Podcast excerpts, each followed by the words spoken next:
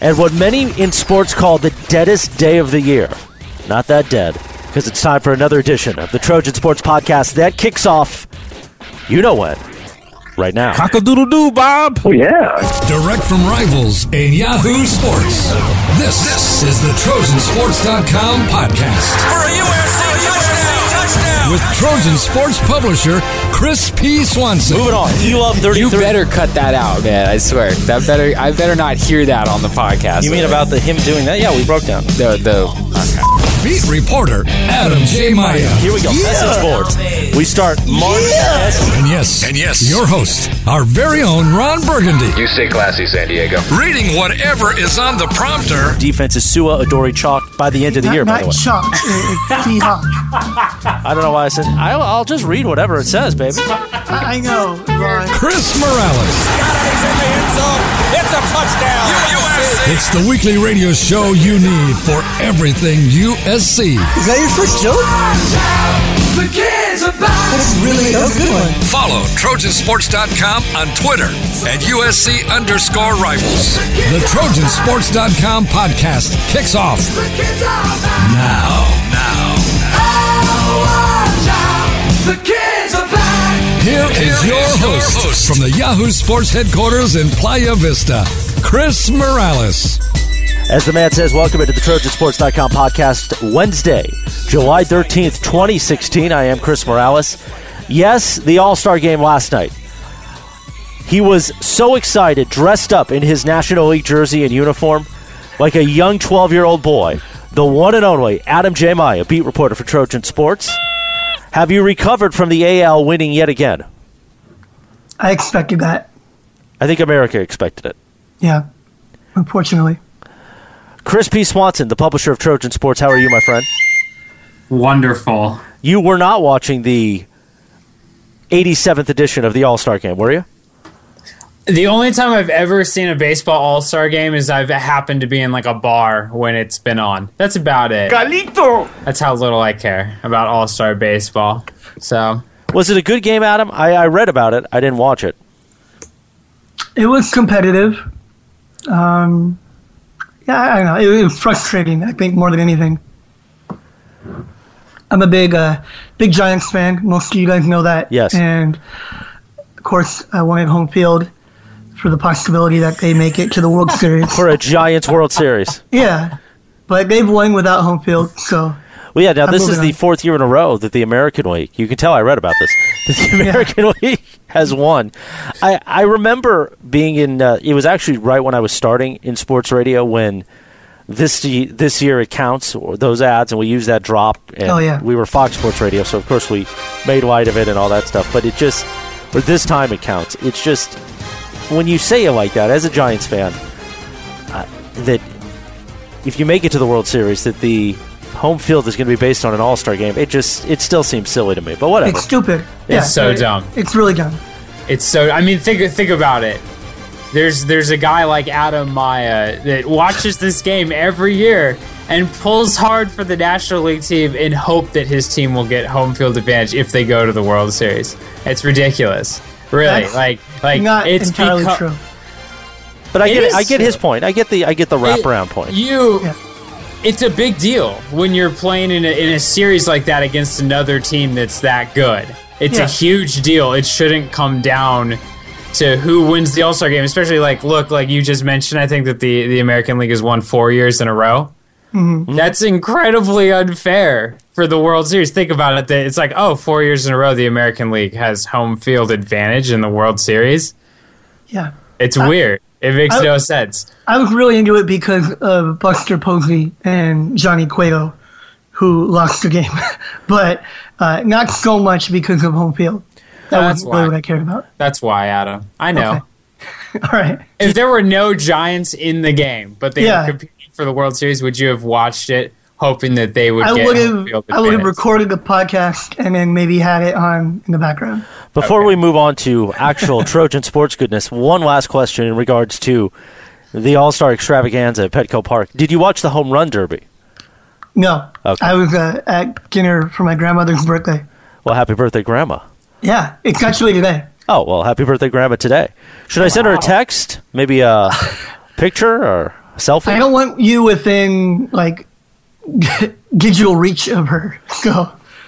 Or Digital Underground, as uh, as a group was once called. Since this show is going up and then getting taken down, and it'll go up on like Sunday. Happy birthday five days ago, Grandma Maya. You know, Chris, that's not nice. There's been issues. It's the summertime. We've had Adam Maya always pulling shows off. We've had uh, result in me having to have pull shows off. These things happen. Yeah. I just can't wait till we're back to Monday. What happened to Monday? That seems like years ago. Now we'll get back there. Well, the off season, the off season happened. Yeah. Hi, everybody. There you go. Now that you saw us have our weekly staff meeting fight, welcome into the TrojanSports.com podcast. Almost as exciting as the American League winning at Petco Park in an All Star game that somehow matters but doesn't matter is the addition of the one and only recruiting insider, Scott Schrader. Yes, we talked to Scott last week. I enjoyed that two minute interview. I think that was the highlight of the show, Chris Swanson. By far. I don't know if anybody heard it because I think it was in the break. I think I might have skipped right over it too. Oh, but, okay. uh, well, it's good to know good. everyone's forwarding the shortest breaks that we have in the business. But thank you. Well, why wouldn't you? There's like a giveaway. It's like here's a break, here's a commercial. It's like, eh, Skippy. No. Okay. There you go. I heard it. Trojansports.com. We've got exclusive team coverage, recruiting content from Scott Schrader, Chris Swanson, and uh, you know Marky Mark, the Funky Bunch are there too. I don't even know what that means. Mike And, uh, Singer. uh, no, I, I want to call him Mark. That might be the new bit. I'm just going to call him Mark Singer. We've got in-depth interviews with the players on the team. It's worth the price of admission and subscription. It's less than your, what you'll pay for coffee over two days at Starbucks. If you go to Starbucks, if you go to one of those like donut shop coffee places, that's a week's worth of coffee. Come on, give it to us. Why not? Trojansports.com. You've got August just ahead, a full football season. You know you're going to want to spend it with your favorite fellas. We're ramping it up. Trojansports.com. Plus, with all the reports, we may be the only one in business soon. You never know. Just go to awfulannouncing.com if you want to know more about that.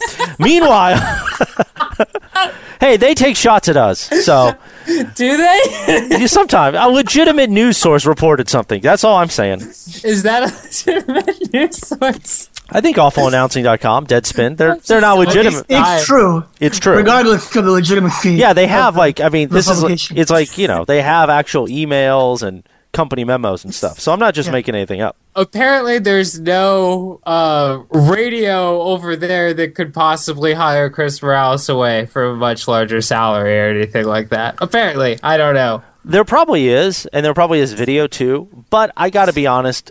If I did that, that means I couldn't work with you guys each week. Oh, yeah, that would that would stop you. And there, there- there's just more. We have so much fun.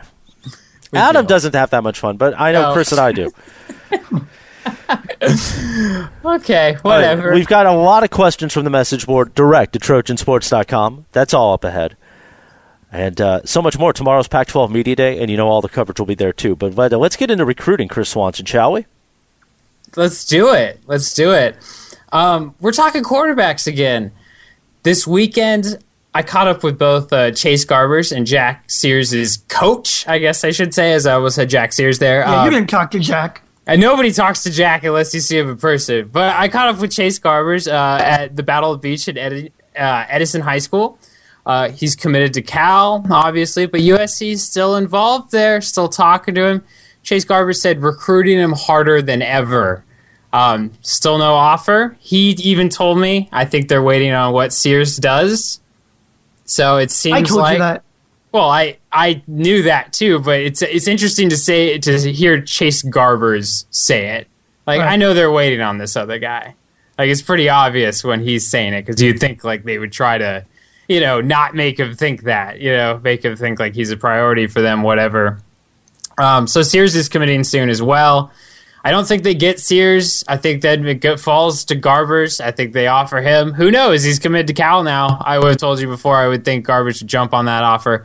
I'm not entirely sure now. I think he would end up at USC anyway. But you know, Cal, he's committed there. He might end up there. He might like the loyalty thing. But uh, I don't know because I don't think that Fink versus Garbers has that same ring to it as Browne versus Darnold. I'm not really sure if it matters that they get if they get a quarterback in this class. I don't know how you feel about that, Adam Maya, but Changing especially. I am actually. Um, You can do that. I've changed my mind. I know that it's always it's always good to have a quarterback in a, in a class. It's always good. That's that's the common rule. But I really started to think about this. Like I really thought about it in depth as we look at this quarterback competition. They feel like has been forced because there's a young phenom coming on. You know, in in Sam Darnold, he keeps improving, and improving. It's kind of forcing this competition. At least that's how it seems. Mm-hmm. I feel like with Matt Corral coming in, he's going to force a competition with a guy like Fink or a guy like Garbers right away, and he might mm-hmm. take that job from them, a la Barkley. Although I know there was different circumstances to that with Corp getting hurt or whatever else, but you know, Barkley was still able to take over that job and never give it back as a as a freshman. So I could kind of see it maybe not mattering as much. I get I definitely understand people's points when they say, "Hey, who cares if USC takes a quarterback in this class?" I actually really like Chase Garbers and I and I like Sears. I just don't think they're going to get Sears, but I do like Chase Garbers a lot. Um, I just don't know if it really matters that much to SC as much time as we spend talking about it too. I, I'm not sure if it really matters that much. Well, I think it matters because they're still recruiting quarterbacks. They're recruiting other quarterbacks that we haven't mentioned yet from the 2017 class. And I think their perspective, which is one that I'm considering here, is that you don't know that Matt Corral in 2018 is definitely coming. He's very likely coming, but you don't know that he's definitely coming. You also don't know what he'll ultimately be. And and the same can be said for any 2017 quarterback. Just because Chase Garbers isn't a five star prospect, you don't know that he won't be the best quarterback on the team if he were to come. And so I think you want to have competition regardless. And just because from our vantage point, Matt Fink versus Chase Garbers is not an exciting competition to foresee. We have no clue who they really are.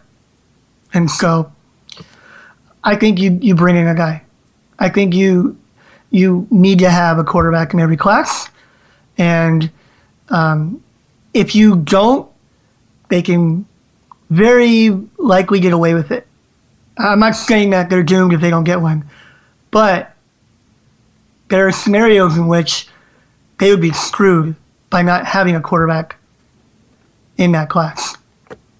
It, there- it is possible, and so um, I think you don't risk with the quarterback position. You don't take chances, and you don't skip classes, in my opinion. But Chris, I want to get your your prediction here because I think people would, would like to hear this. You say Jack Sears is not coming. Where do you think he's going? It looks like he's going to commit know. in the next week or so, maybe within the week. So if you had to pick a school, just your prediction, your guess, where's he going? I'm going to put it out there first of all that he's kind of an enigma. I've Yeah. heard this from a lot of people where like usually we sort of know where the kid's going at the end and he's one of these kids where it's like, "Oh, uh, where's he going?" I know there's a whole relationship with Utah there because they've uh, they offered him early and they've gotten a quarterback from that school before and I've even heard, you know, other guys I've talked to say, "Oh, I think Utah's going to get him." But I've actually heard someone close to him say academics are important. UCLA, USC, Duke stand out academically a lot, and Utah doesn't as much. Even though I think Utah's actually a, a very good school and an underrated school. Um, to me, I think USC kind of falls off because of reasons we've talked about before. Sam Darnold. There's an easier path to play early at UCLA and at Duke. That's just the choice. I, I think that's kind of the battle here. I think it's a UCLA Duke battle. I wouldn't be surprised by either one. That's all I'm going to say. You won't pick one? It's not that hard. Oh. I'll take UCLA. Okay. Yeah, I I agree that those are the top two in the running.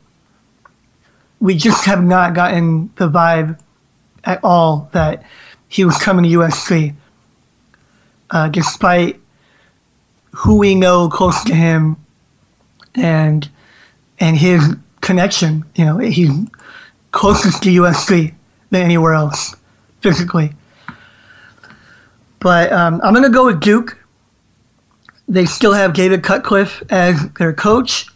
Um, he's gotten Orange County quarterbacks before. He, of course, worked with the Mannings. And I just get that, that feeling that Sears is more than willing to leave California.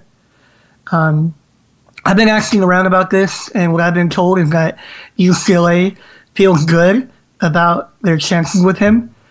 But even people that cover recruiting for UCLA are not confident themselves that Jack Sears will go there. And oftentimes, you know, the, the recruiting insiders, they usually have a good sense of uh, whether like a guy's going to the team that they cover.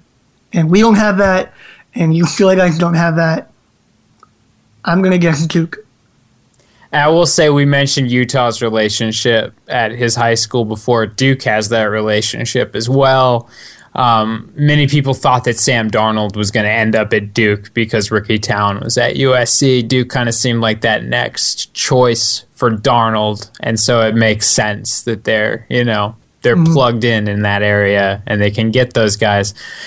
And so, they're such a good academic school too. I mean, honestly, they're a better academic school than UCLA is. If academics matter to him, Duke, I feel like, is you know basically an Ivy League sc- school. So that that's got to be a draw as well, if okay. that really matters. Real quick here, I, have asked you this before, but maybe we can update this. If they get neither one, and and you know we're presuming that they still pursue a quarterback, I, I'm pretty sure they're going to. Who do you see them getting, or I guess who's still on the board? Oh man, see they've they're talking to a lot of kids. There's a lot of backup plans. Um, right. You know, so it can fall far. It's just who knows when they stop it and say, forget it. You know what I mean? Mm-hmm. We're moving on. A lot of these kids committed too. So that's the other thing. You, do they try to, to flip a guy? Um, I honestly, I think it won't fall beyond Chase Garbers again. I think he'd flip from okay. Cal. Honestly, I said I mean, that originally. I remember. Yeah, I think I think that he basically he picked Cal, and nobody's told me this. I've talked to I talked to his you know his coach, his personal kind of like handler, and and you know they're keeping it to themselves and all that kind of stuff. But to me, the way I interpret it is you commit to Cal because you're waiting for a school that hasn't offered you a scholarship. So you're putting yourself in a situation where Cal moves on and other schools move on. And it's like, where am I going if USC doesn't offer a scholarship or if Jack Sears picks USC and Chase Garbers might be like, well, I don't want to go to Duke you know. Mm-hmm. So he, I feel like he pulled the trigger on Cal because it's like they want me. I feel like if USC wants him all of a sudden, he might think I get to stay, you know, in Southern California. Uh, look at all these toys that I can play with, meaning their receivers are just better quality than Cal, even though I've been really impressed with what Cal's done with recruiting that particular position. It's USC, you know.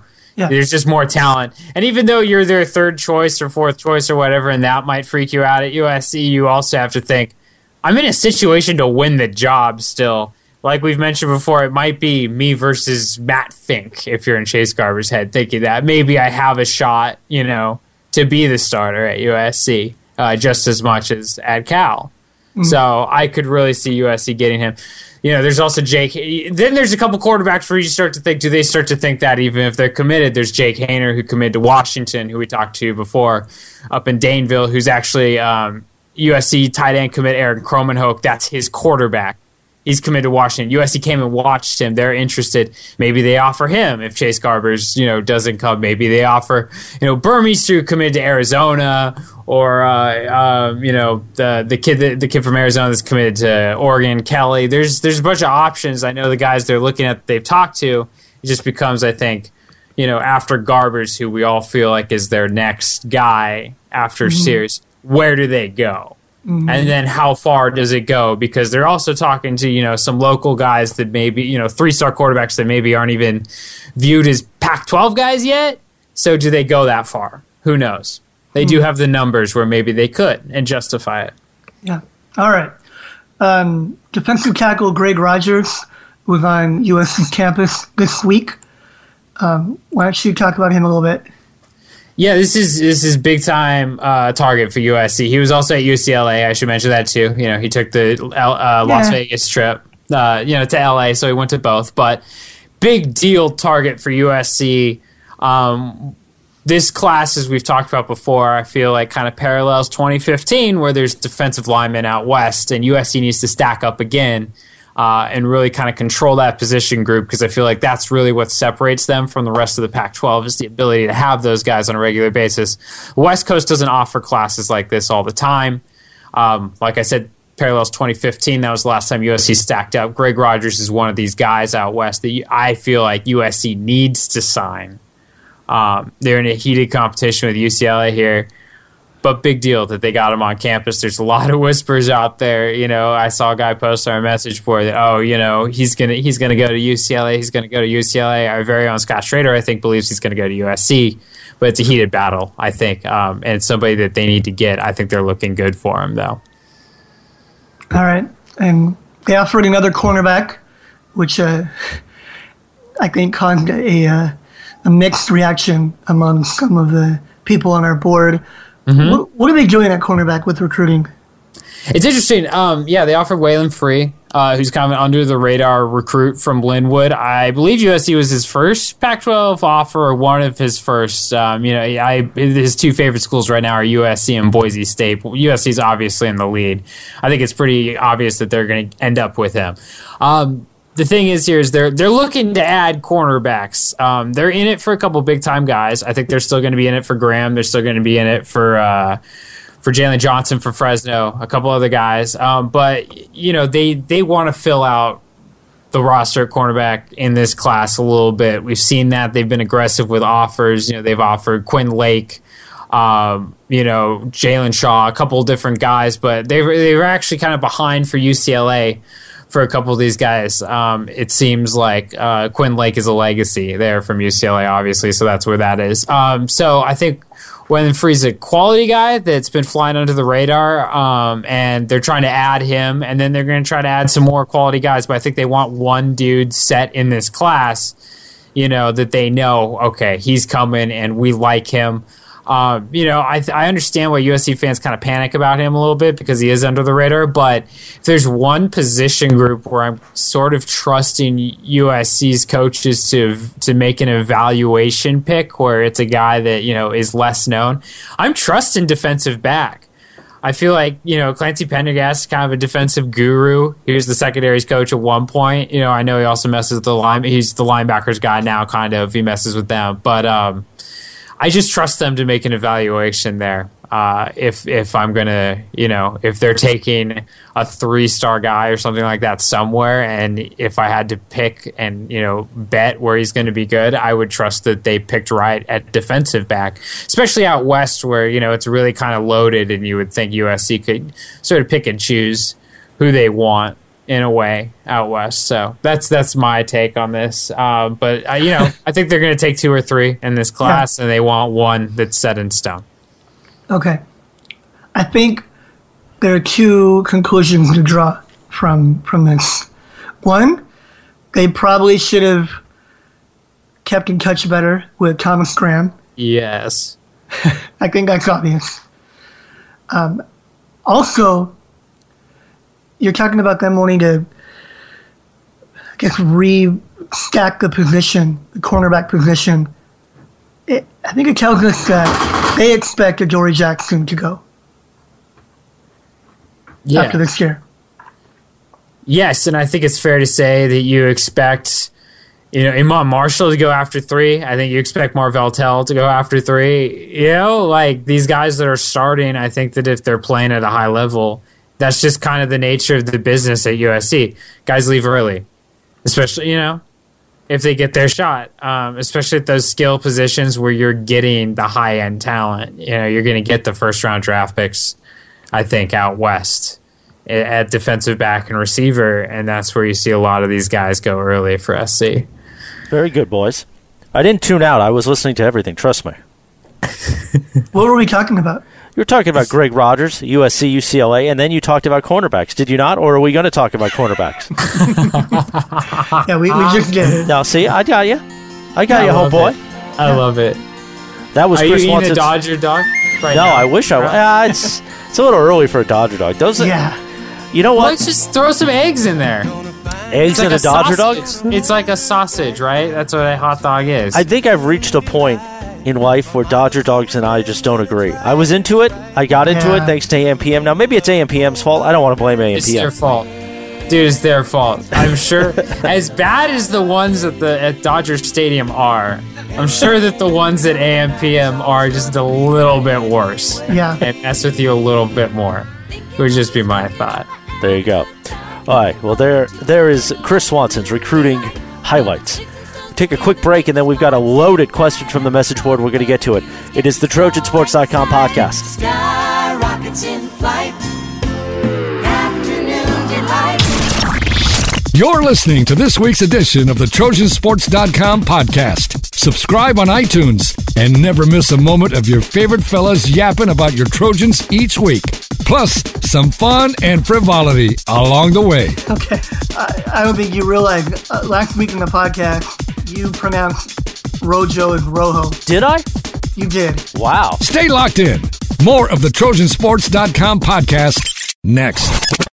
Hey, it's the QB Sean Salisbury, and you're listening to the Trojan Sports Podcast right here on the home for everything USC. Everything USC. Trojansports.com. You're listening to the Trojan Sports Podcast on Trojansports.com. Powered by Rivals. The shortest breaks known to man. The boys are back. This is the Trojansports.com podcast. And remember, everything you need for the best in depth coverage of the Trojan, from recruiting to the message boards you love. It all lives on Trojansports.com from Rivals and Yahoo Sports. Somebody once told me the world is gonna roll me. I ain't the sharpest tool in the shed. She was looking kind of dumb with her finger and her thumb in the shape of an L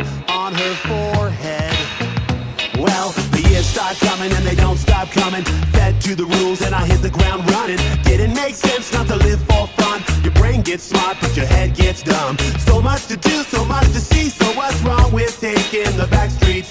You'll never know if you don't go. You'll never shine if you don't glow. Hey now, you're an all-star. Get your game on. Back on the TrojanSports.com podcast, Wednesday, July 13th, 2016. I'm Chris Morales, Chris Swanson, Adam Maya, about to be joined by the one and only Scott Schrader, the new recruiting guru for TrojanSports.com, going to join us here for questions from the message board. We cue the horn and the music, and I've got to read Chris Swanson's opening because I think it's a good one. Hey everyone, we're aiming to record Tuesday and post Tuesday evening. We're moving closer and closer to getting back to a Monday show. We will. Any ho- who post your podcast questions here and we'll answer them. Now, this is important. Please, one question per person, or we'll pick our favorite question of all the options you give us. And stack this thread up, people, because I'm trying to get Schrader for this show and I want to entertain.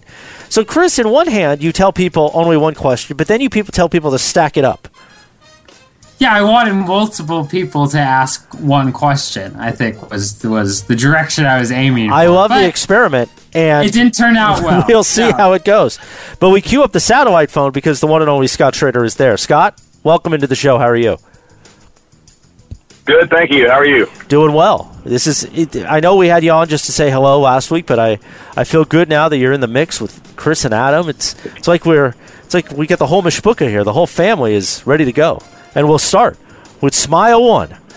Much has been discussed who will start at quarterback this season. I think the staff is betting on Darnold. Question for all of you: Who starts and why? Also, since Schrader will be on the show, let's get his opinion. Well, Scott, let's start with your opinion. How about that? Well, as, far as the starter goes, yeah, it's yeah. My opinion is is probably the same as just about everybody else, and, and that Max Browne will, will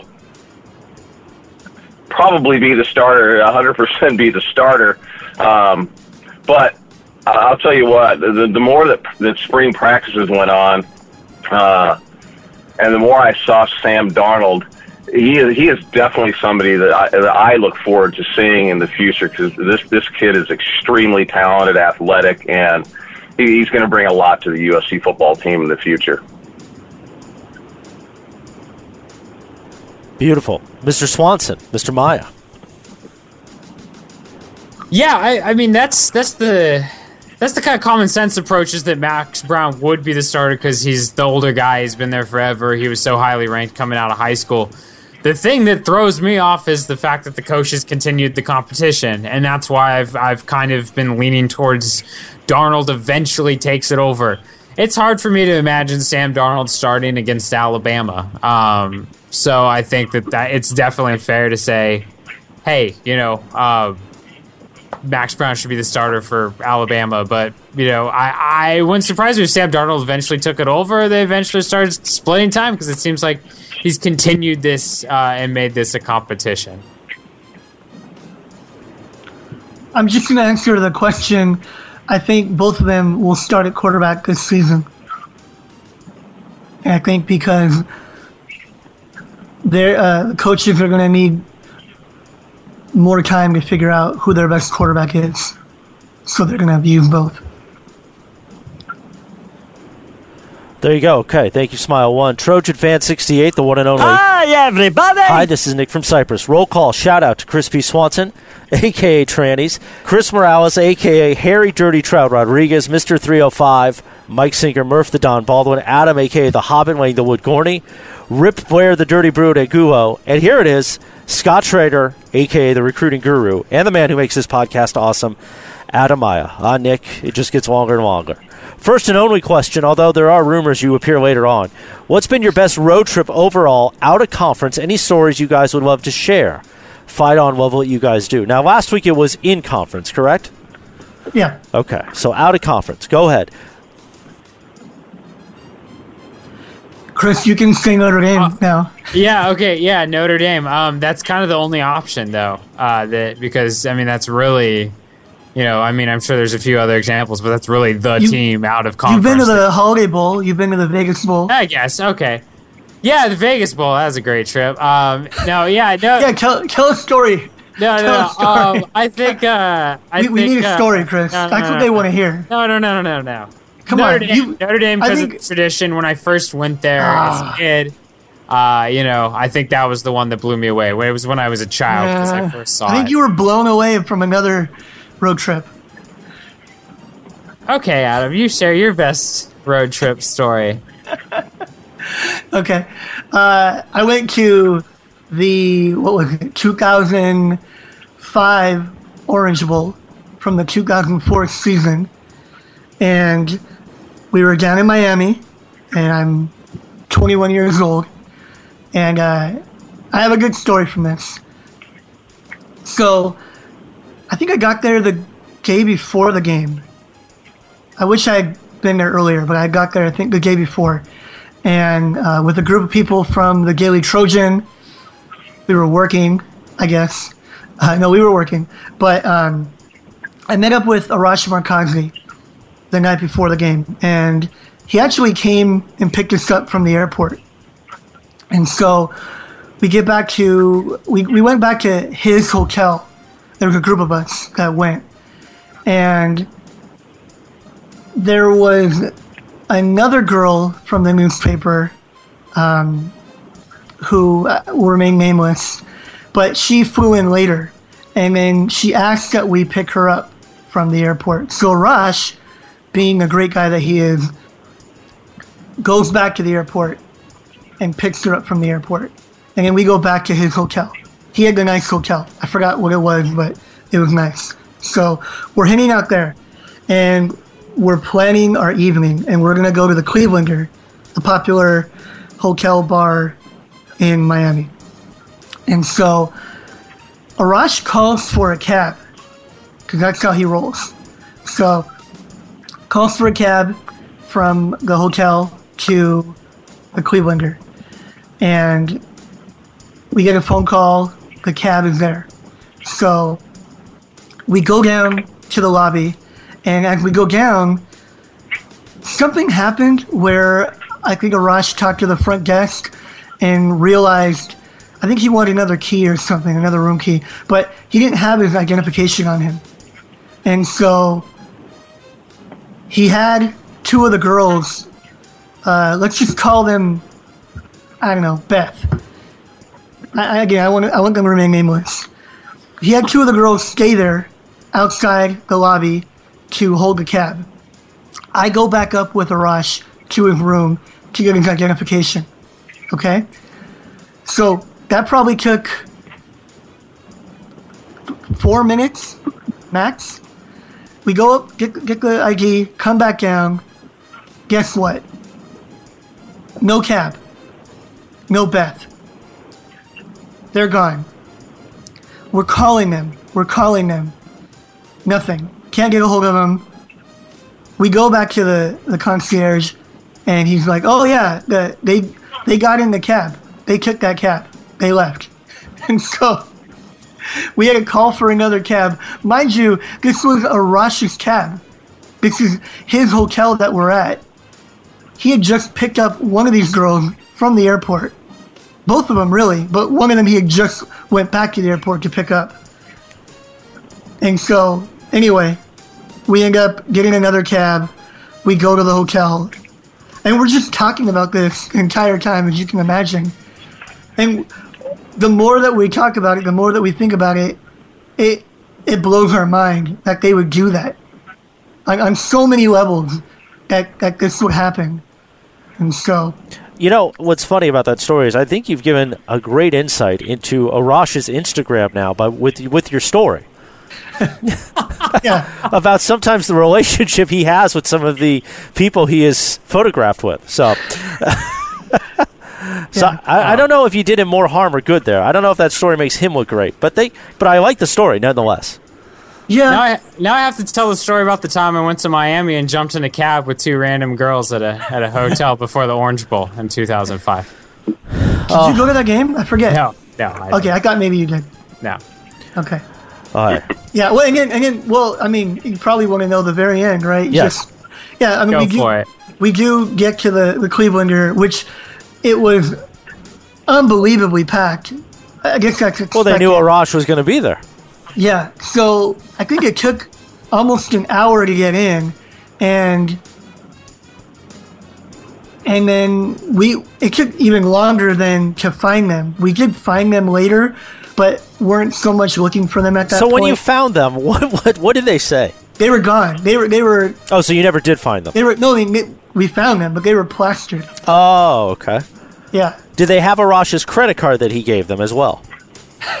No, they they were nice enough to wait. Wait, did Arash pay for that cab?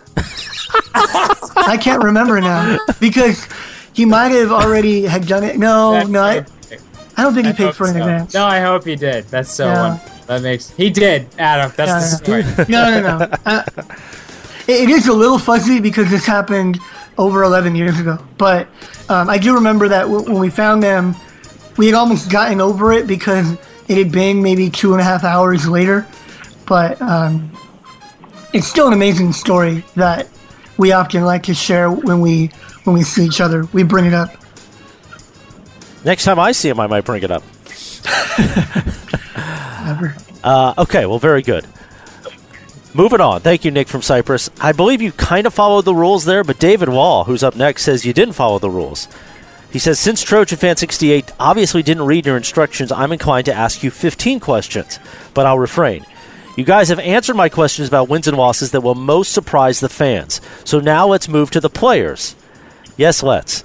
Give me a couple of players on both sides of, of the ball whose performances this year you expect will surprise or disappoint Trojan fans. We've we've actually answered that before, but we can do it again. Um, I'm, I'm not going to throw out people that are going to disappoint you. I, I don't think that's fair to the players. But maybe some surprises. Yeah, go for it, Adam. Go for it. You're not ready? Okay. I don't know. I mean, I gotta think about it a little bit. I think. Yeah. Go. Go. Yeah, I got to think about it too. But my my trendy pick, my uh, my hot take is Daniel Imatorbhebhe, the tight end. He's a redshirt freshman, and uh, while he still has to climb a couple people on the depth chart, I think that he's going to maybe break out. Uh, maybe not a full breakout, but I think that he's going to emerge and going to elevate and become the starting tight end. And I, I just foresee him being able to do a lot and really have an impact in the passing game. And um, they, they really haven't had they were gonna they were gonna get that with Bryce Dixon, but they really haven't had an explosive tight end in some time. And I think that he will become that. And I think we're gonna see flashes of that this year. That's my guy on that's my guy on offense. I'm going to take whoever starts at safety, at free safety. Um, or I'm sorry, at strong safety opposite Marvell Tell, who's at free. I'm not sure who it's going to be yet because there are a lot of guys there, so I can't really put it on one person. But I just think USC is, you know, kind of under the radar, put together a really good group of safeties, really talented group, and I think whoever's starting there is going to have to be really good, and I think that will surprise people. Okay. Uh, on defense, I'm going to go with Uchenna Nwosu. We talk about him a lot, but I think for most people, um, they're not too familiar with him, and they would be surprised. Um, Max Browne actually brought him up the other day. I, you know, we were talking about a lot of things with him, covering a lot of ground, and uh, unprompted, he just threw out Uchenna Nwosu as a, a potential breakout player. So, those are my picks. Sorry, Adam, I didn't realize it was both sides of the ball, so I just started going. Um? I'll, ta- I'll take Deontay Burnett for offense because we've been talking him up so much. I think that he'll just find a way um, to have a role, to do something, and kind of surprise people and show that he's you know he's going to grow into one of these better receivers in the Pac-12 eventually. Yeah, he's underrated. Well, Scott, you have a couple guys that you want to throw out there that you think will be a surprise. Well, yeah, I, I, I'll def- I'll definitely throw out. Uh, yeah, I have to I have to agree 100 percent with you with with, with Chenna. Um, he, he was somebody that uh, just really really stood out to me this spring.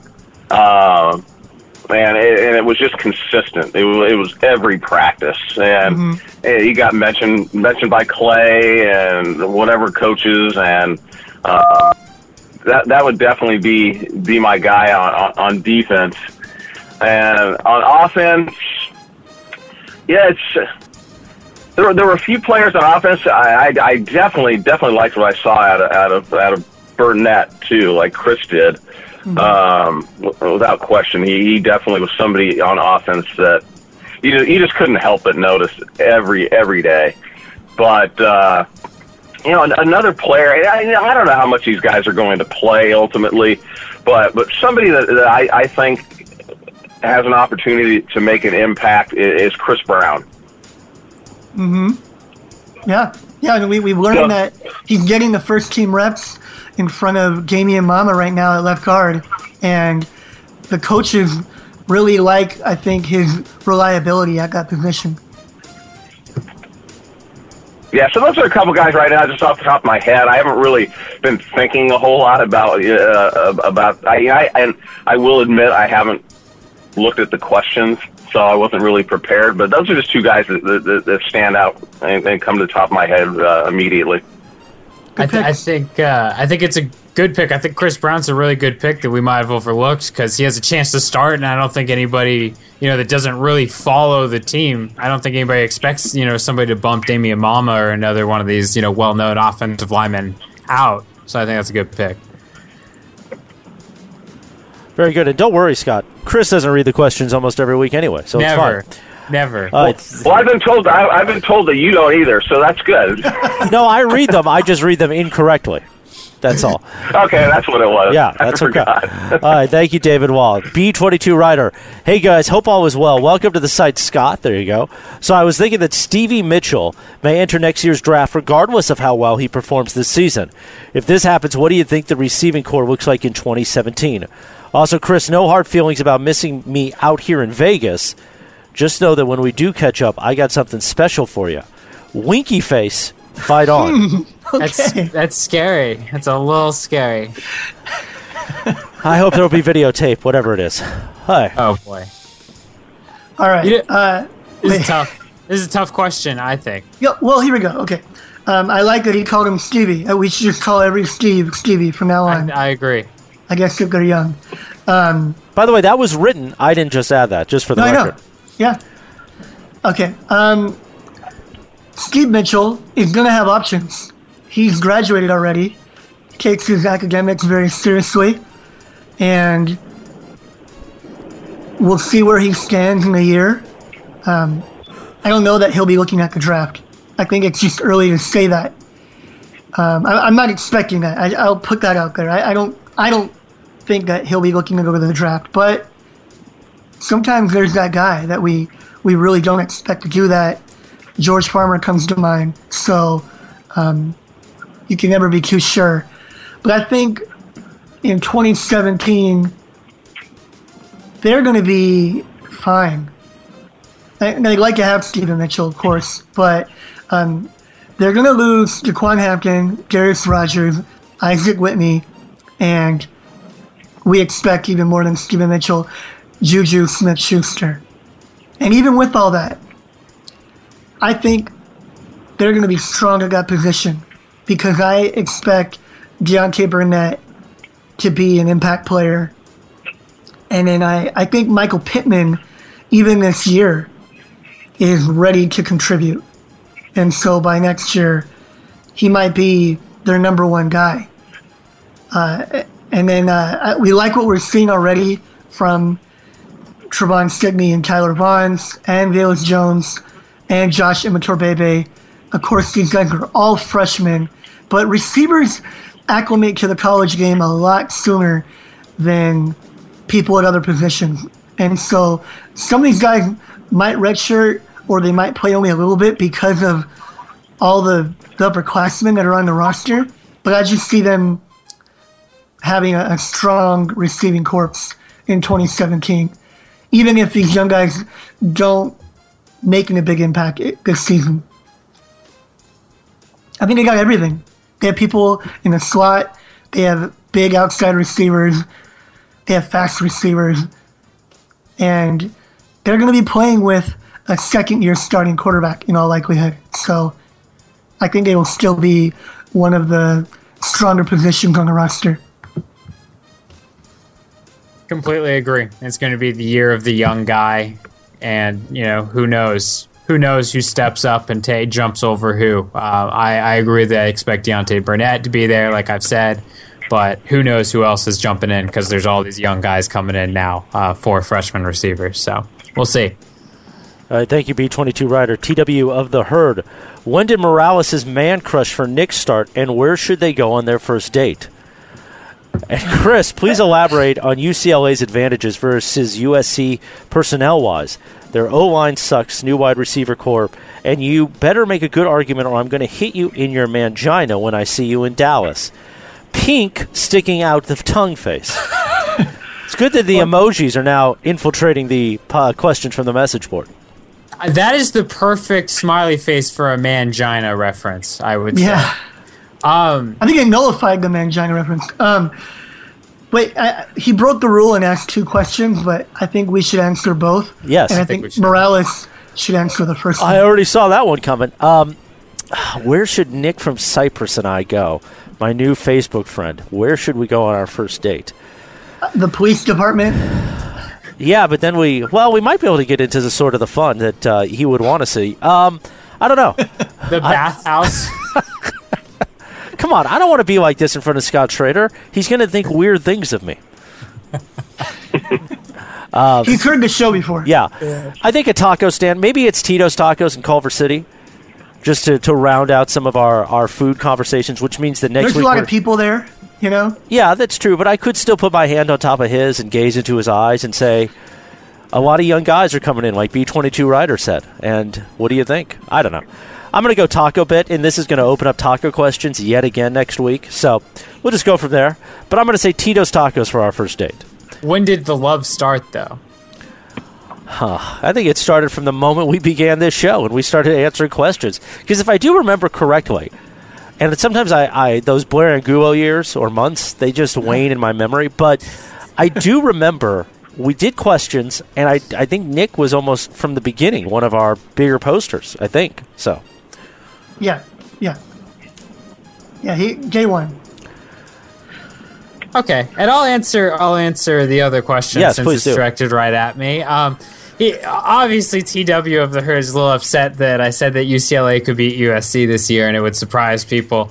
I don't think UCLA necessarily has a lot of you know personnel advantages against you know over USC. I think they Josh Rosen's a great quarterback, and that gives them a chance in any game, pretty much.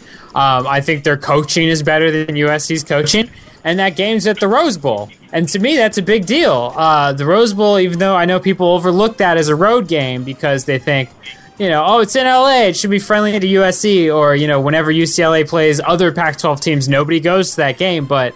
That's a nasty environment uh, for USC UCLA. There's probably 60,000 UCLA fans in there, 30,000 USC fans, or something like that. It might be a little bit more even, but you know it's still a road game and it's a nasty environment. So that's why I think UCLA can win. I don't necessarily think it's because they have more talent than USC. I, I don't agree with that.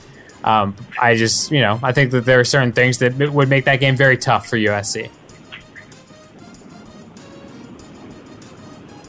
That's it. Okay. Well, thank you, TW of the Herd, and I appreciate uh, all that. Trojan Fan 68 jumps back in. LOL, I didn't pay attention to detail, David Wall. I owe you 10 push ups. and then he says again, two of the herd, or TW of the herd. I'm the No, man. he, he calls him two. He does say two. That's right. Two of the herd. I'm the man in this relationship with Chris Morales, aka Rodriguez. LOL. Again, the pink tongue out face. TW. I didn't the- even know that existed. I didn't know you could do it. Well, I know it existed, but I didn't know you could do it within the, the message boards like this. Yeah. And then TW of the herd with his response. That was going to be my next question. Who is the hammer and who is the nail in your relationship? And it's TW of the herd, of course, because I made the mistake way back when of saying two of the herd. And the whole hammer and nail, you know, I've heard a lot of references to what we're saying here without saying it. I've never heard the hammer and nail reference. So I got to give kudos to TW because he somehow taught me something in the double entendre of all that. So, Right. by the way, I'd be the hammer for anybody who's wondering. Um, Trojan gift horse. Please complete this sentence. Quote: USC will win blank over or will win over blank because dot dot dot Team blank. team blank Alabama, Stanford, UCLA, Oregon, Notre Dame. See, he, he bucked the whole Yep. one question per reader. He did. So Well, we know Alabama just put a line through We- that. We, we can all pick one game. Okay, Okay, who's starting? not me. Let's start with Scott. Scott, did you get the? I know you're I'll. I'll I can do Alabama since I've kind of put myself on the line before. I guess. Okay, go this. ahead. Um, I think USC, you know, will win over Alabama because even though I don't believe that, um, they have talent and enough talent where they can hang with anybody on any given Saturday if things break their way. You know, if everything goes right for them in that game, they have the the talent on the edge. You know, with their receiving corps, I think their defensive backs are talented enough where they can make plays and they can beat Alabama. Alabama loses, you know, usually once a year, like most big programs do. It could be USC. USC will be, you know, one of the harder teams on their schedule. Maybe not the toughest team on their schedule, but it's not a pushover, easy win game. I think USC has the talent to possibly hang with them. Let me say one. USC will win over Notre Dame because they won't want to end the season six and six. Wow, How'd you like that, hmm. everybody? that was mean. I know. All right. I will say USC will win over UCLA because the South Division title will be on the line. Okay. And Chris Morales tee Scott up with the team too, since he can't see. Scott, uh, here is the question. Give him USC will win over blank. Uh, is it Oregon? Okay, we'll Well, win Stanford over. or Oregon. Yeah, okay. we'll one win over either Stanford or Oregon because dot dot dot. Because it's the first time Oregon's played at the Coliseum in years. Wow, I like that. I don't think you. I don't think USC is going to win any of those games. So that's as good a reason as I can think of at, at the moment. oh wow! so there you go. Even on the road, Scott's bringing the heat. All right, Trojan Gift Horse. Even though Troy, you tried to buck our system, we bucked you back, so to speak. Showtime SC. Are there any players other than Kenny Bigelow that may not be ready before the season due to injury? Two. Uh, well, now he's he's uh, he's asked three. So what do you guys want to do? Yeah. I'll just read them off. You guys decide. How is Cam progressing from his surgery, and what's our status on adding another JUCO DL? Adam, pick one. You're the best Okay, at yeah, picking. I'll, I'll pick the first one. Cam Smith would be a candidate to not be ready before the season. Um, we're going to learn, uh, I think, more about that tomorrow at Pac-12 Media Day. That'll definitely be a question. Um, and Toa Lobendahn, I mean, any anytime for any of these guys, you're coming off a, a torn ACL, then you may not be ready before the season. But I did talk to Toa about this, and he expects to be ready before the season. And when I last talked to Helton about Cam, he expected that he would. That was a while ago. So again, I need an update on that. But the question was who may not be ready? The two of them may not be ready. B22 Rider is back. Hey guys, I'm back. Hope this isn't this two hour mark on the show. Not not quite. We're, we're doing well, actually. Anyways, my first question sucks, so I'm back with another. Why not? What would the NCAA do if USC decides they will honor Reggie Bush and all of his accomplishments while in Cardinal and Gold? I've always wondered how this whole disassociation thing works. Hope this show was a fun one. Fight on. Oh, so he's saying if USC decides to what, just to put the Heisman back in, what would the NCAA do? no, no, no, no. He's saying that. Um,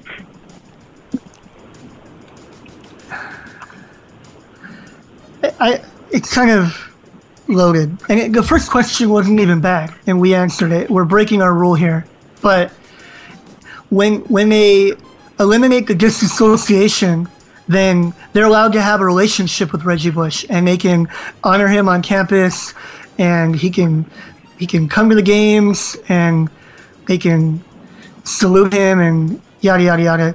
But they don't get the Heisman back because he's still deemed ineligible when he was there. So that's why he, he lost the Heisman because of an eligibility issue. Oh, okay. Okay. So now I, that's never happened. He's the only one whose Heisman has been revoked. So there's no precedence. Now the NCAA could determine to reverse that, but I don't. I don't think that's going to happen. And I, I've asked about that before, and no one at USC expects that to happen. They do not expect to to see the NCAA give the Heisman back. Okay. Upper Yeah, West Side. or- and those records too. I mean, All right, that makes sense. Uh, yeah, he, he was ineligible, so that's just the way that it works. it. Basically, what what can be retrieved is a relationship, um, actual legal contact between Reggie and the university. Right. Uh, thank you, B22 Rider. Upper West Thank Side. you, Professor Adam. Yes. Upper West Side Trojan, what kind of offense are we going to run this year? Will the terminology be different than last year? On that note, we had started recruiting dual threat quarterbacks to go with Sark's offense, but are we now going back to more pro style type quarterbacks? I think they're trying to get whoever they can get a quarterback in this class. Honestly, Um, you know, I it's it's hard to tell what USC is doing. Still, I think that there's still kind of you know the the after effects of the Sark regime with the quarterbacks. Like you said, they did start to kind of shift towards dual threat. Um, who knows where they're going? It seems like the, this class that was kind of you know the the thought at first. Uh, you know, Tate Martell Tua Tagovailoa, they can scramble, they can move around, but now it kind of seems like they're sort of trying to add a guy. Um, so who knows? Uh, can run, I guess. He's also sort of a pro style guy because he can really stand in the pocket and throw it around. I don't know where they're going. I think we kind of have to wait and see uh, to see what the offense looks like, what they're doing, you know, who's quarterbacking it. Maybe it changes based on who they can recruit and get. I, I think it's kind of too early to tell what exactly they're planning to do. Yeah, uh, that was a bad answer. Okay. Oh, so okay. for for this year, Still there. okay, for for this year, the the quarterbacks tell us that the offense strongly overlaps what it was last year. That there was a big change before Sark got there from from Kiffin slash Orgeron to Sark, but from Sark to Helton, the offense is not that much different, even with you know a new offensive coordinator now and new quarterbacks coach, so on and so forth. The terminology will be a little bit different because they have to change it, but it's not that much different. They say that it strongly resembles what they were doing before. At the same time, even watching PRPs, Sam Darnold runs different stuff than Max Browne. Now, Darnold will do everything that Browne's doing, but my feeling is that if Darnold were the starting quarterback, they wouldn't hesitate to use him differently. Now, I don't think it'll be dramatically different, but um, you're going to see some things that uh, you just won't see with Browne. And I think that's really it. What's great about that answer is I have no idea how it was any different than mine. Honestly, You were talking like, more I think we said the ex- same exact thing, and I'm not even kidding. But we'll no, see. you got caught, you got caught up in the recruiting and how the offense will be formed around a future quarterback that we don't know about. And the question was, what offense are they going to run this year? Meaning, who they recruit is irrelevant right now. That guy's not on the roster. On He's that note, quarterback. He's quote on that note. Yeah, yeah, yeah. Recruiting. He says, "N- but now are we going back to more pro style type quarterbacks? We don't know yet. Right. We don't know yet. I know, but this No. year we're talking about the offense this year, not so much. Yeah, I said it depends on. I said it depends on who's playing quarterback, which is exactly what you said. Yeah. Well, Okay, it, Adam. it doesn't entirely depend on that because if whether it's Browne or Darnold, about ninety percent is going to be the same offense. But I, I can see it being a little bit different with Darnold, a little bit extra, really. Browne's in the run Yeah, I think offense. I, I, I, I love that a little bit. On what, on what I'm thinking on that uh, is that USC is going to run a pro style offense with or without Max Browne or Sam Darnold. Is the, the, difference that I see with, with Darnold is Darnold has the option of doing things Max Browne can't do physically, and that's take off and run. Uh, he's going to be far more elusive, and that, I, I think isn't Adam? Isn't that kind of what you see is is the biggest difference? Yeah. Is that Sam Sam athletically is just so far different and much more athletic than, than Max Browne that you know there's just stuff that he's yeah, USC's not all of, all of a sudden going to start running an offense that Oregon's been running over the years or anything like that. Right, exactly. They're going to utilize his athleticism if he's on the field. But regardless, they're, they're going to be running the same offense, whether it's Browne or Darnold, which is also going to be not much different from the offense that they ran last year. Right, and when you talk to Tee Martin, uh, it's he's always talking about what they started building with Lane Kiffin and what they're continuing to build as far as the offensive scheme and the players they were looking at and the players they continue to look at to recruit uh, is all based on a similar offense to what USC fans have seen for quite a few years now. I'm going to add one more thing. I think the biggest difference that we're going to see is a different personality and different inclination from the quarterback than what we got from Cody Kessler. I think that these quarterbacks are going to be more apt to throwing downfield and working the perimeter better uh, and distributing the ball better. Yeah, mostly because they can.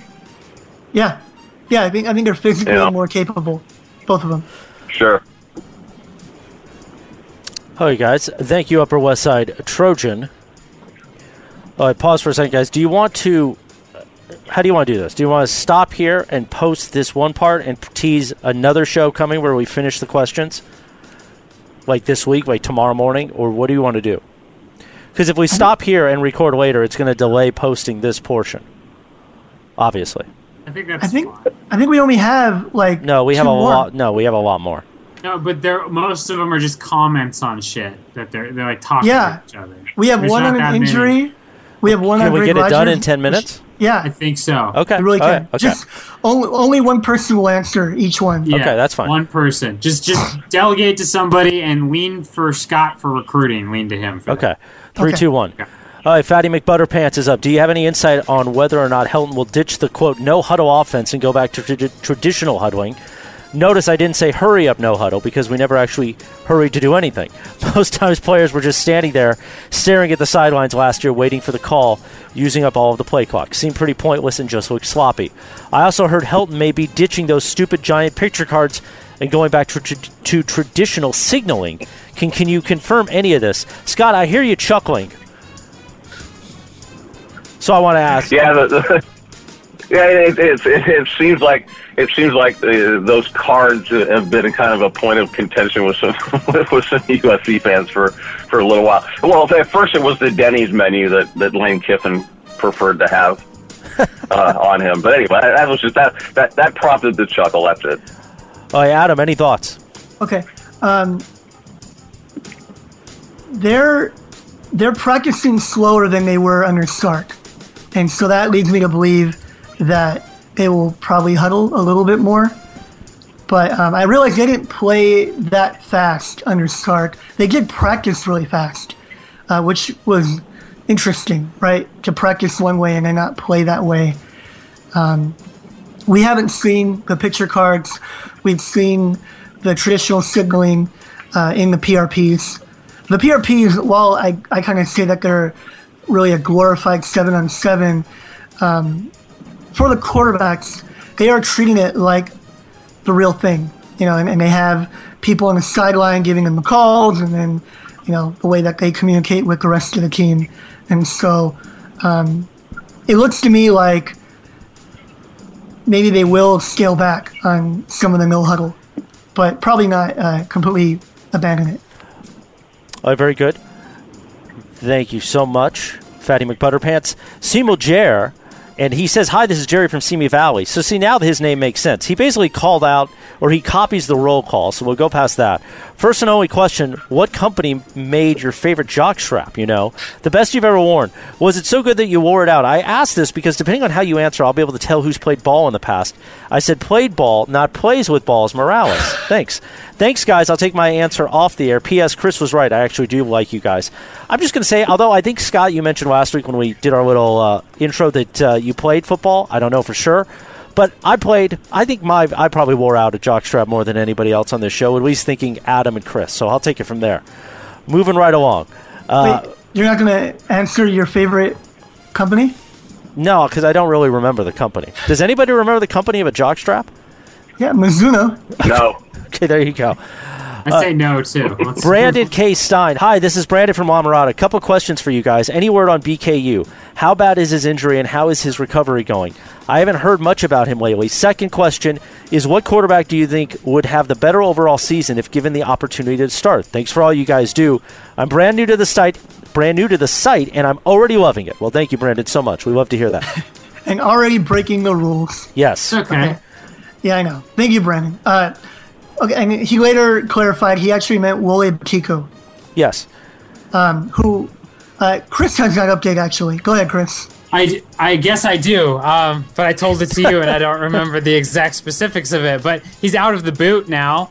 Um, he's doing more. I believe it was just some some stress issue in his foot. It was originally believed to be turf toe, and then it turned out it was just a stress issue. But he's running in the pool, and he's doing some stuff to try to get better, and it looks like he's on track to be okay.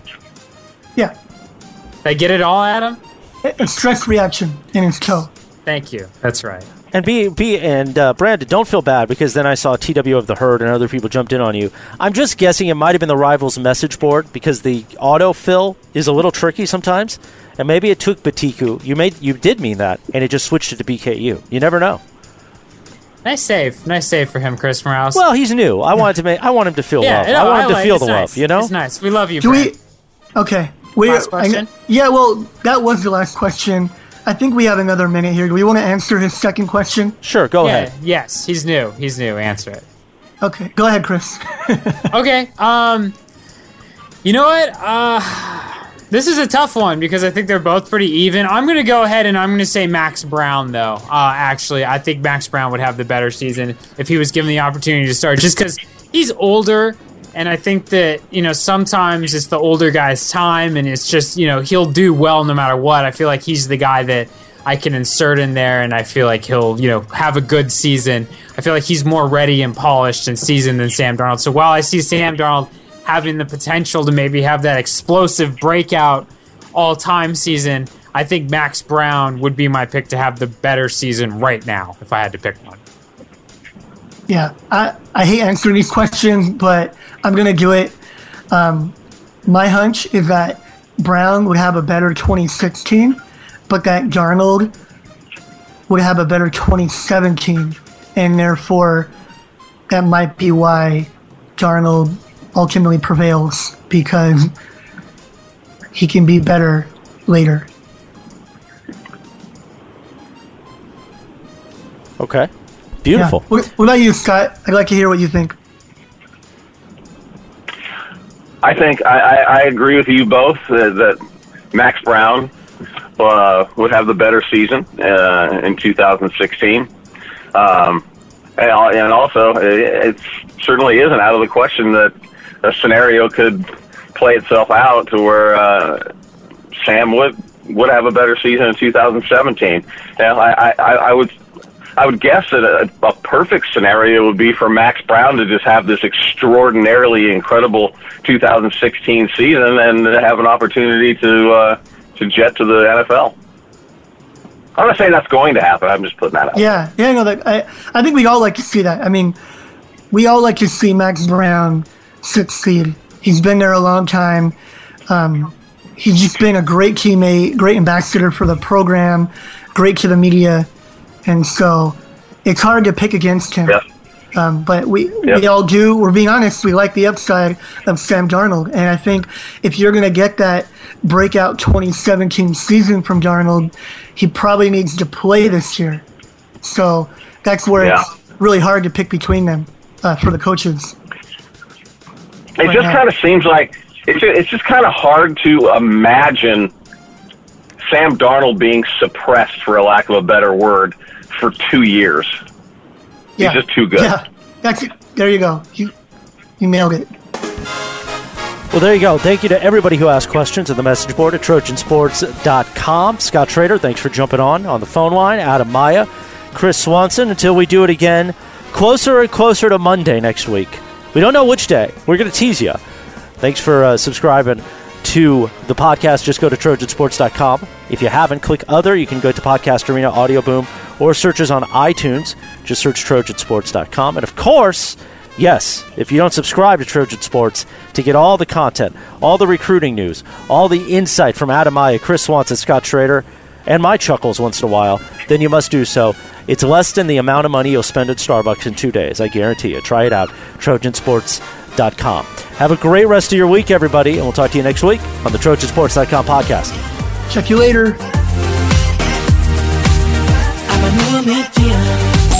Oh, yes. It's a big one. Uh, the level of douche I am.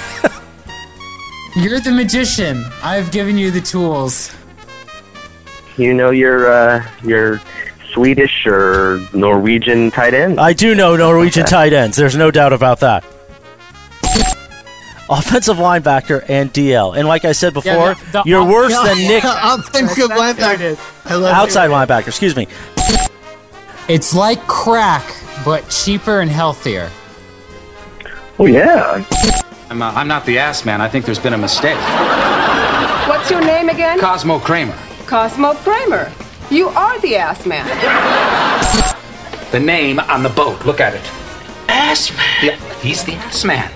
Jerry, he's the ass man. So, you're the ass man. Cock-a-doodle doo, Bob. Trojansports.com podcast. Talk to you later. He is the On one air. that's that sort of whips us so to speak, back into shape. Yeah, And I like a good it's whip once in a while. Motherly touch. So Yeah. we missed that, and we probably got off topic. And Hey, I could use some GUI surgery. I have a lot to say about seafood. Let me Yeah. tell you. So I'll let you go first. Well, uh, to lay the wood, as they say. So Hey, Ryan Reynolds, what are you doing in Cleveland's house? Well, believe it or not, they've decided to shoot my movie in Quahog instead of Newport. I'm playing Hitler, but he's a young Hitler, and he's got a rockin' body. It's called Hotler. There's only one man in this entire city capable of defrosting Mr. Freeze. adios. what do you eat there? okay, how's it prepared? I like trainees in San Pedro. You like what uh, now? What's it called? trainees. Trainees. She's naughty. Manzanita. Well, then he could play quarterback too, because I'm sure you like touching, you know, a little, Well- getting a little taint action too. Wow. I'm an orange vein kind of guy. Oh yeah. I'm cool with Puffy. Think so? Enjoy that hot dog, man. That's awesome. I also never pass up a good hot dog, boys. No, we had a problem. I mean, uh, we tried to do everything we could. What do you mean? Well, you know what I mean. He's gone. And we couldn't do nothing about it. Cut this part out. I, I'm sorry. I just I didn't want to move on until I knew we were done. I like to grill my hot dog. Oh yeah. Galito! Cobra! Attack. Dad Damn it. says we release a depth chart. Did I say it was coming or did I say it was there? you said it was coming. Well, you guys could have jumped in and said, I think it's there. That would have been funnier. I just did that. Yeah. Three, two, one. This is all staying in. I mean, he's gone. And we couldn't do nothing about it. I feel so touched, blessed. Yes. Hashtag blessed. Haven't you ever seen my naughty late night party line commercials? Hey, are you lonely? Do you like to party with hot girls? What about horsing around with fat guys? I'm an orange vein kind of guy. Ashman! The level of douche that I am. It's like crack, but cheaper and healthier.